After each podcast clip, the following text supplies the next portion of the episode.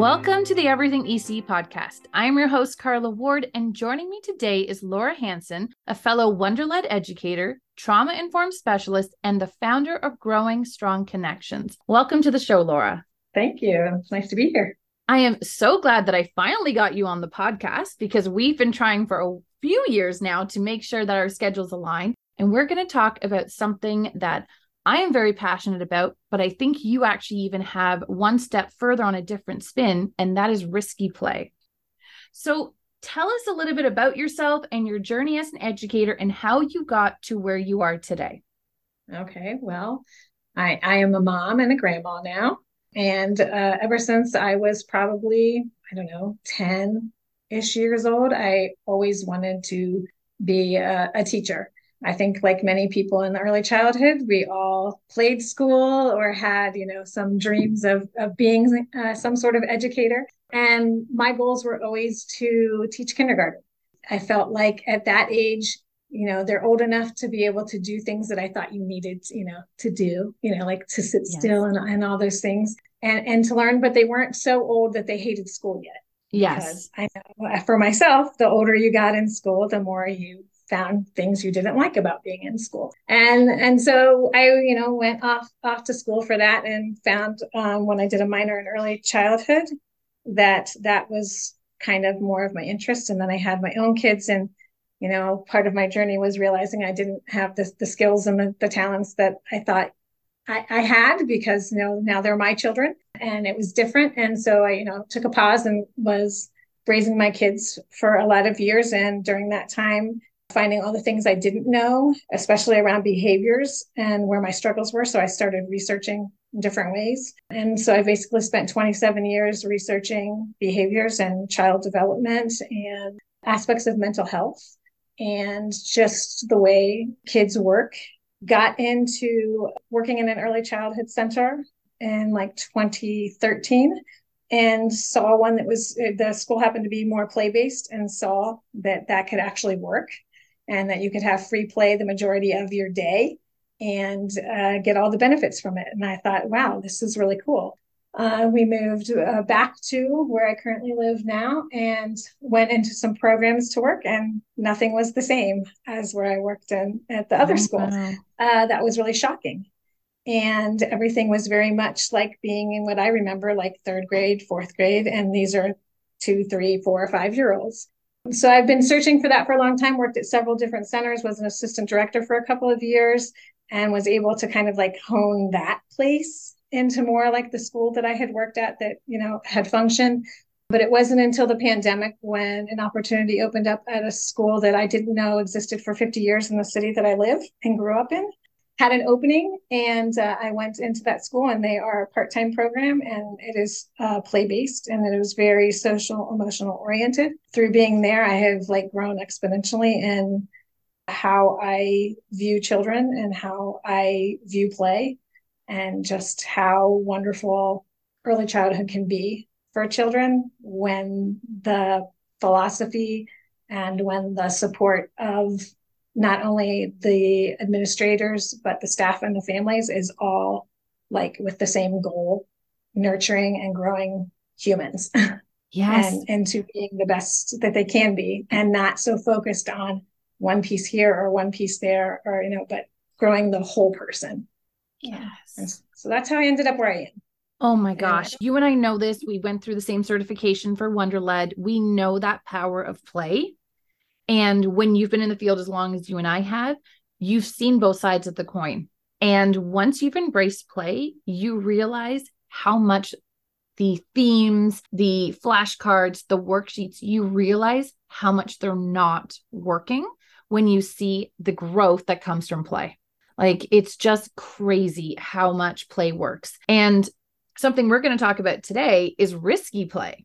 And you and I kind of have two different takes on it because I came in thinking physical, but I love your take. So let's let me ask you the question What is your definition of risky play?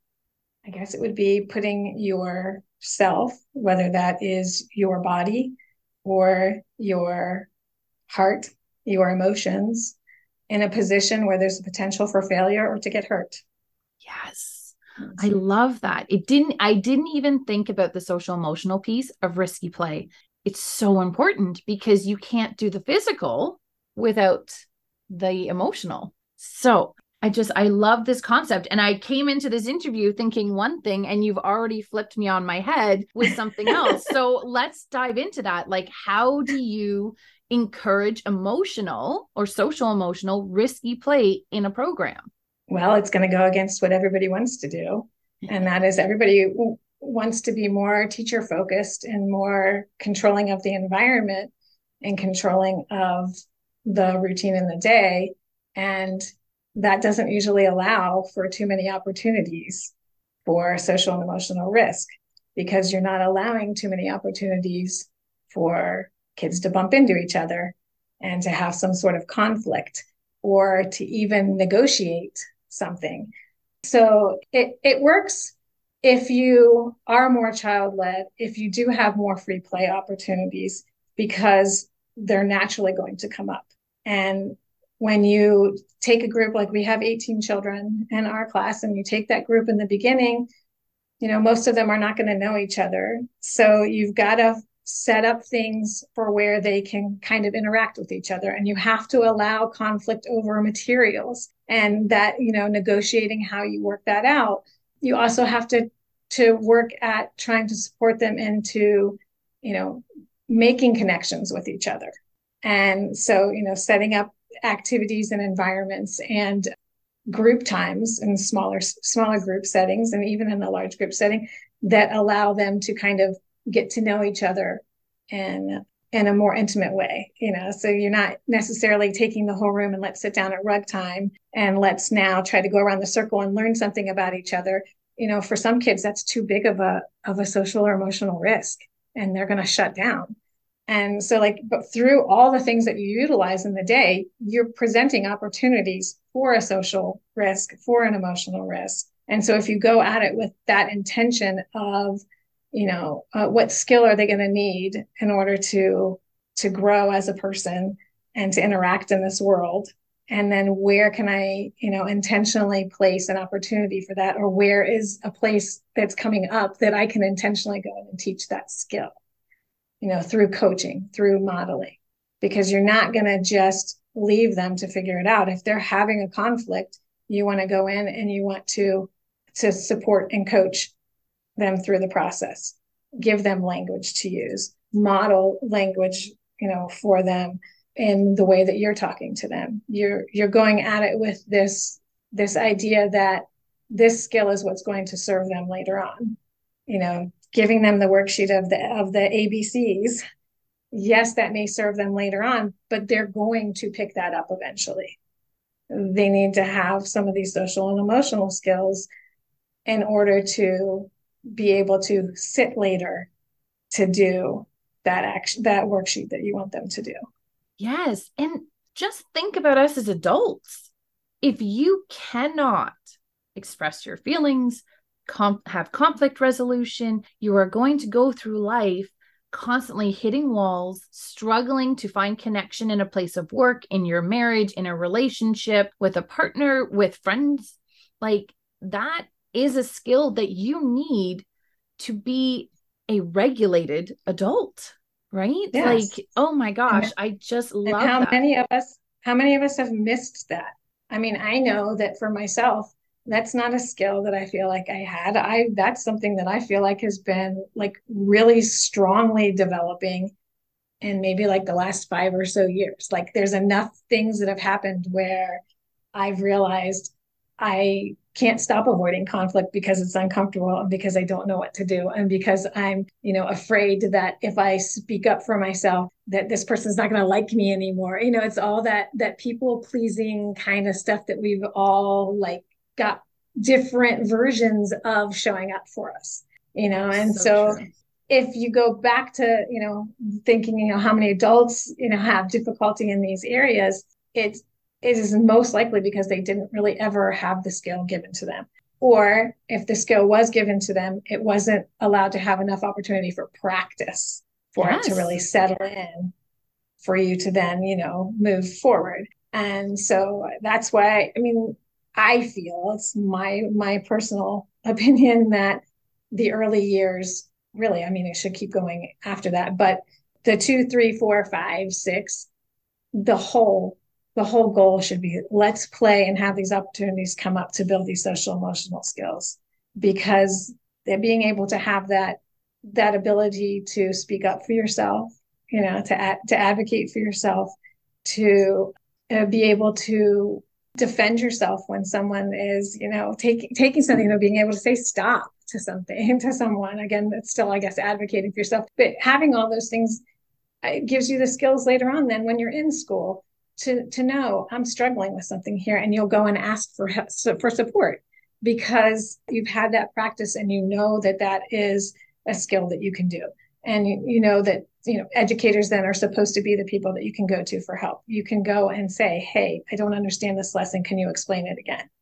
Yes. Whereas how many kids don't have that that confidence to try that because the people that they've tried to ask help from before maybe dismissed them as because they didn't think that their question was important or whatever. So, you know, it, it's not only about the kids being able to have the opportunities to practice it, but it also has to be the adults being comfortable enough to realize that it's important and that they might have some of the same discomfort themselves. And this is now an opportunity for them to practice that as well. Oh, absolutely. And so much of our practice is dealing with our own biases, personal beliefs. So much unlearning needs to happen from our own childhoods and our own upbringings, from classroom experiences to our personal households to how adults reacted to us. Especially if you learn it when you know you're two, three, four, five, six, that your voice matters, then children feel valued. They don't feel, you know, if an adult dismisses their question, they know it's that adult's problem, not their problem. But it's our job as early childhood educators to help them feel strong with their own voices. Yeah and if you think about how many times on the the playground you know kids are interacting and and doing something and someone you know especially i work with threes so there's you know lots of toy taking because you know depending on where they are developmentally they might be impulsive. They might also never have had the opportunity to like have ownership of, a, of an item because they've got siblings or whatnot they've always been told to share. And so like you know there's this all these these pieces you know that they're struggling with. And how how nice is it if that happens to you to be able to go to that person and say hey give that back. I'm still using it. Yes. you know as opposed to just having it taken away or you know then getting into a physical altercation with each other because someone took it you know? And that's where when you're working with social and emotional risks, it, you really have to be the observant teacher and you you really have to know get to know your children and build those relationships and connections with the kids that you're working with so that you can understand okay which kid might be more likely to go physical with their just you know frustration over something so that you can be there first so that you can help them practice remembering to to use words and also giving them the words. You can't just say use your words, but never give them any words to use because so. They, they're three. They don't have words. they yes. need words. You know, so it's like being being able to to know your children, to observe them, and to be willing to go in there and intervene when necessary, but also knowing when to sit back and wait. Yes. And allow them the opportunity to kind of work some things out before you come in. Yes. And that will happen the more that you give them opportunities and the more that you are coaching with them, then they'll be able to pull from those things. And so then, you know, you're coming in at a different time.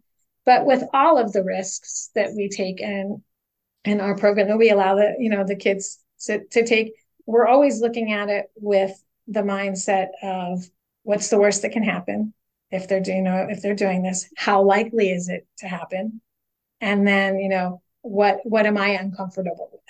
So there are lots of times where say if we go back to physical risks you know maybe a kid is uh, coming up with an idea of say you know we've had kids in the past where they've wanted to take our little um, motorcycles you know that you can ride on those you know classic Little Tikes motorcycles to the top of the slide and they want to ride down the slide I, I could shut that down immediately with just a no, we don't use that there. That's not how you do that. But I'm not going in it that way. I'm going to go over to them. I'm going to get myself there as quickly as I can before they go down. And I'm going to say, What's your plan?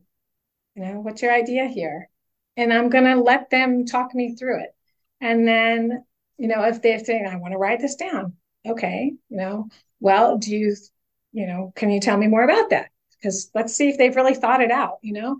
And then I might negotiate with them, you know, my reasons why I think that, or if I if I have more information, you know, I know that if you do this, you could tip this way, tip that way, whatever. I could provide them information, or I could say, you know, you know, I'm not sure that this is going to work, but I'm going to stand here and let's see what happens, you know. And so then I'm putting myself there as the protector so that this child isn't injured you know, and and giving them opportunity, which we we've had success with some kids doing that. And we've had success, or we've had some kids where it wasn't going to work and it and it didn't. But there there could be something like that taking place, and you know, when there are three of us are outside on the the playground with the kids, and something like that comes up a lot of times before shutting something down. If we're just still monitoring and there isn't that need to immediately be there, but I'm uncomfortable, I will go to one of the other teachers and say, uh, that that going on over there that's making me really uncomfortable. Talk me through this. You know it's like how do you feel? You know and so that gives an opportunity to know is this a me problem? And the other teacher is like yeah i have no problem with that. They're yeah they, they look good. And i know okay can you monitor that then?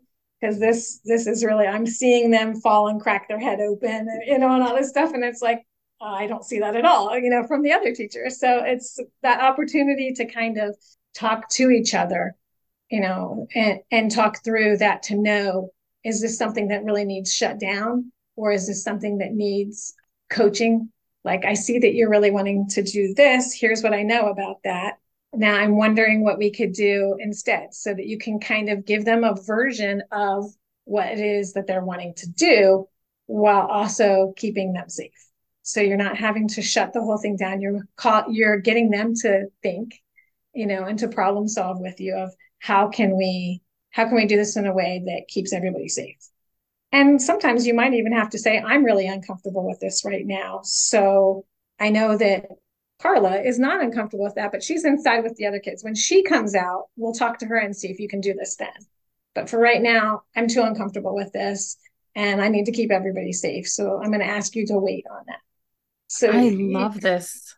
You're giving them lots of of feedback on things you're also modeling how to be responsive, not reactive. And I think I, I, can speak from my own personal experience as an educator. There has been incidences where I've reacted versus responded because I am nervous and I am worried that the child is going to, you know, go down the slide on a little tyke. And I've reacted because I was uncomfortable versus doing what you just talked about. And I love this is having a conversation because that's what you would do with an adult. And children are human beings and deserve to talk out their thought processes and discuss the risk.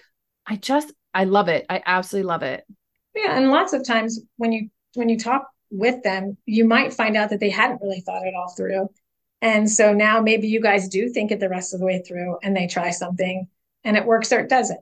Or maybe they had this whole thing thought out and they had plotted different things that you didn't even see, that you were like, oh, okay, yeah, I kind of jumped real quick to a, a no on that, thinking that this was going to happen. But I see you've already thought X, Y, and Z, and I didn't even see those at all. And so I think it, it values them as, you know, as capable and, you know, as as critical thinkers. And isn't that what we want? Is we want them to problem problem solve and to think critically later on. So you have to allow opportunities for that. And by you know knowing your kids and observing your kids and asking those questions going in with curiosity and wonder you know like we learned in in uh, our wonder led education you yes. know if you go in with curiosity and wonder in the situation nine times out of ten you're you're going to come up with something that is so incredible that you were like, huh, never even thought about that. You know, or you're you're going to give them an opportunity to come up with something for themselves that, you know, really is kind of sticking up, sticking with them then you can give them those opportunities to practice it. Yes. Oh my gosh. I just next level risky play because it is the social emotional because the risk there was that physical risk of going down the slide on the tyke but that's not what the learning part was the social emotional was the risky part because they had to get through that before they even physically went down the slide and i think that is just spot on Yeah. I mean, and you might have your kids that are, you know, really impulsive and whatever. And so they're not, they're not thinking and they're just doing. And so, you know, that's that's kind of when you got to come in and when you're asking them, "Hey, what's your plan?" You know, you're you're pushing that pause on on the impulse and you're getting them to now think about what it is that they're doing. Now, are you going to make it for every single thing that these kids do? No. But I think if you look at the situations with more of that curiosity and you start asking those questions and and you are able to get there in those different instances and you allow the opportunities for them they're going to begin to trust in you and knowing that you trust in them. And so i think that that can cut down on some of the impulsivity because you've had that relationship because you're building that mutual trust with each other so you know they're they're going to learn a little bit of that pause or they're you're i don't know you're just going to learn each other's ways and yes. you know and then i think that that can help reduce some of those up some of those impulses now I could be completely wrong on that, but it just it feels like when you get that relationship with some of them, they they kind of learn their themselves a little bit better. Absolutely. And they're able to do that. And if we support them, we become that little voice in their head in years to come, which kind of says to them, okay, slow down, stop, and think. Because also it helps them be responsive versus reactive. Because in early childhood, there's always an educator on that playground come elementary school, yeah, there's somebody on the playground, but it's very, very easy to be out of sight, out of mind. And you want to make sure that we give them the coping skills to stand up for themselves, not be reactive, and respond to a situation if there is not an adult there to support them. Right. Oh, right. I love it. Well, I mean, if you think about, I mean, we the the social risks and stuff too, and just what it takes to be able to ask another kid to play, you know, or to face that rejection. And that's where um, we use a lot of puppet shows, you know, to model some of that. And then, you know, just giving playful ways to en- engage. I have one activity I love to do that is, it's called the jumping song. And so basically, it's you can do it in large group or small group, and it's having the kids you ask them, you know, would you like to jump alone or with a, with someone? And so then they're, you know, taking that choice. And then be, if they say with someone, then it's now it's a risk because now it's like, okay, who would you like to ask? And so then they're kind of looking and then it like helps them to learn names because they might say that one right there. And so then it's like, oh, well, you can ask what their name is. And so then you're like modeling, you know, if you want to dance. if you want to do this with this person, you already know you play with this person all the time. You don't know their name, but now you're actually having to ask them to do mm-hmm. it. And so then, you know, they're like, okay. You, so they ask their name. Okay, what's what's your name? My name is is Carla. Carla, do you want to jump with me? Now that you might say yes, you might say no. And I've had lots of kids who have been told no by the whole group. And they're like, they've asked everybody and they've been told no. And so I say, okay, it sounds like nobody else wants to jump right now. Do you want to jump alone or would you like to jump with me? So then I'm giving them another opportunity for something. And some of them say, I'll jump alone. Okay. And so we do it with all the enthusiasm as if they had somebody else that was with them. But that that is a way, you know, that they can practice some of that. And it's playful, but it's also not playful because the actual when you get to the jumping part is like the fun and playful, but they kind of had this, you know, build up before of practicing some skills. Now I've had some kids when we go around to do it and I'll ask them if they would like to jump, they they don't want to. And because that's too much of a risk at that time. But over time of watching, you know, because a lot of some kids are those observers and seeing how this game works at times when we do that, then they'll take that risk and and they'll try it. But it's just different little things like that. You educators don't always think about all of the nuances in every step. Like just breaking down that simple step of wanting a toy that somebody is having or wanting to ask somebody to do this activity takes a lot. Yes. Like we're just so we're used to all of the things and all of the stages that we just do naturally or steps that we do naturally.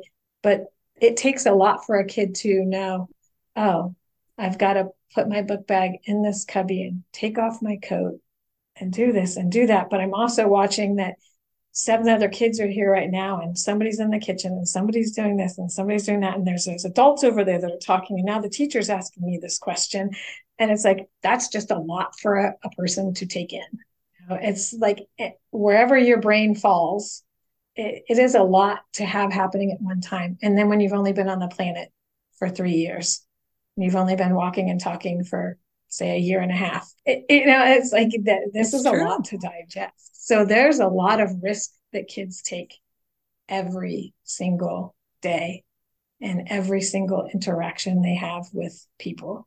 And so giving them skills and words and ways to practice it is nurturing them because they're doing it every day without any real support and when instead with a ton of expectations.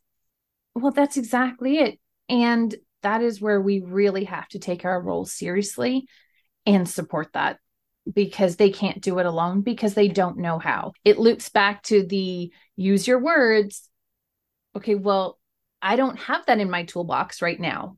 So, educators, we need to give them the tools so that they can reach those later.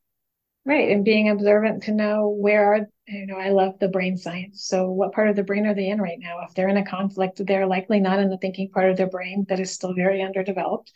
They're in the, the amygdala, you know, this the fight, flight, freeze survival mode. And so they're really not going to access those words in that moment. They're going to need supported and coached through the process as they practice at least you know from now until they're 10 yes. you know they're going to need lots of support and practice and and coaching to get through those those stages because that that's where they're going naturally. Their their nervous system is reacting and they can't always access what they need to. And knowing as the adult that you may be triggered so then your nervous system is reacting. So are you in your best thinking brain mode or or are you in your responding mode and reacting mode. So it's like they all it's all intertwined. We really touched on something that I've I do in my practice, but I've never thought about it as the social emotional mm-hmm. risky play. And that's what it is. Play does come with risks, especially the social emotional.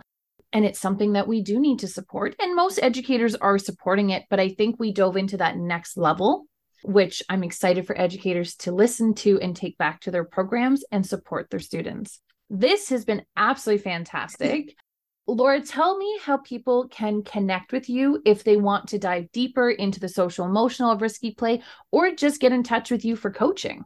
Sure. Yeah. Um, they can go to my um, email account right now. I'm in the process of creating my website. So um, when that gets up and running, I will definitely give you uh, that information. But my email right now is growing strong connections at gmail.com. They can reach out to me there and uh, I'll see what I can answer or how I can help them. Perfect. So, Laura, thank you so much for coming on the show today. And I know that you're going to be back on to talk to us about other topics in the future. So, thank you so much. Thank you very much for having me. I appreciate the opportunity.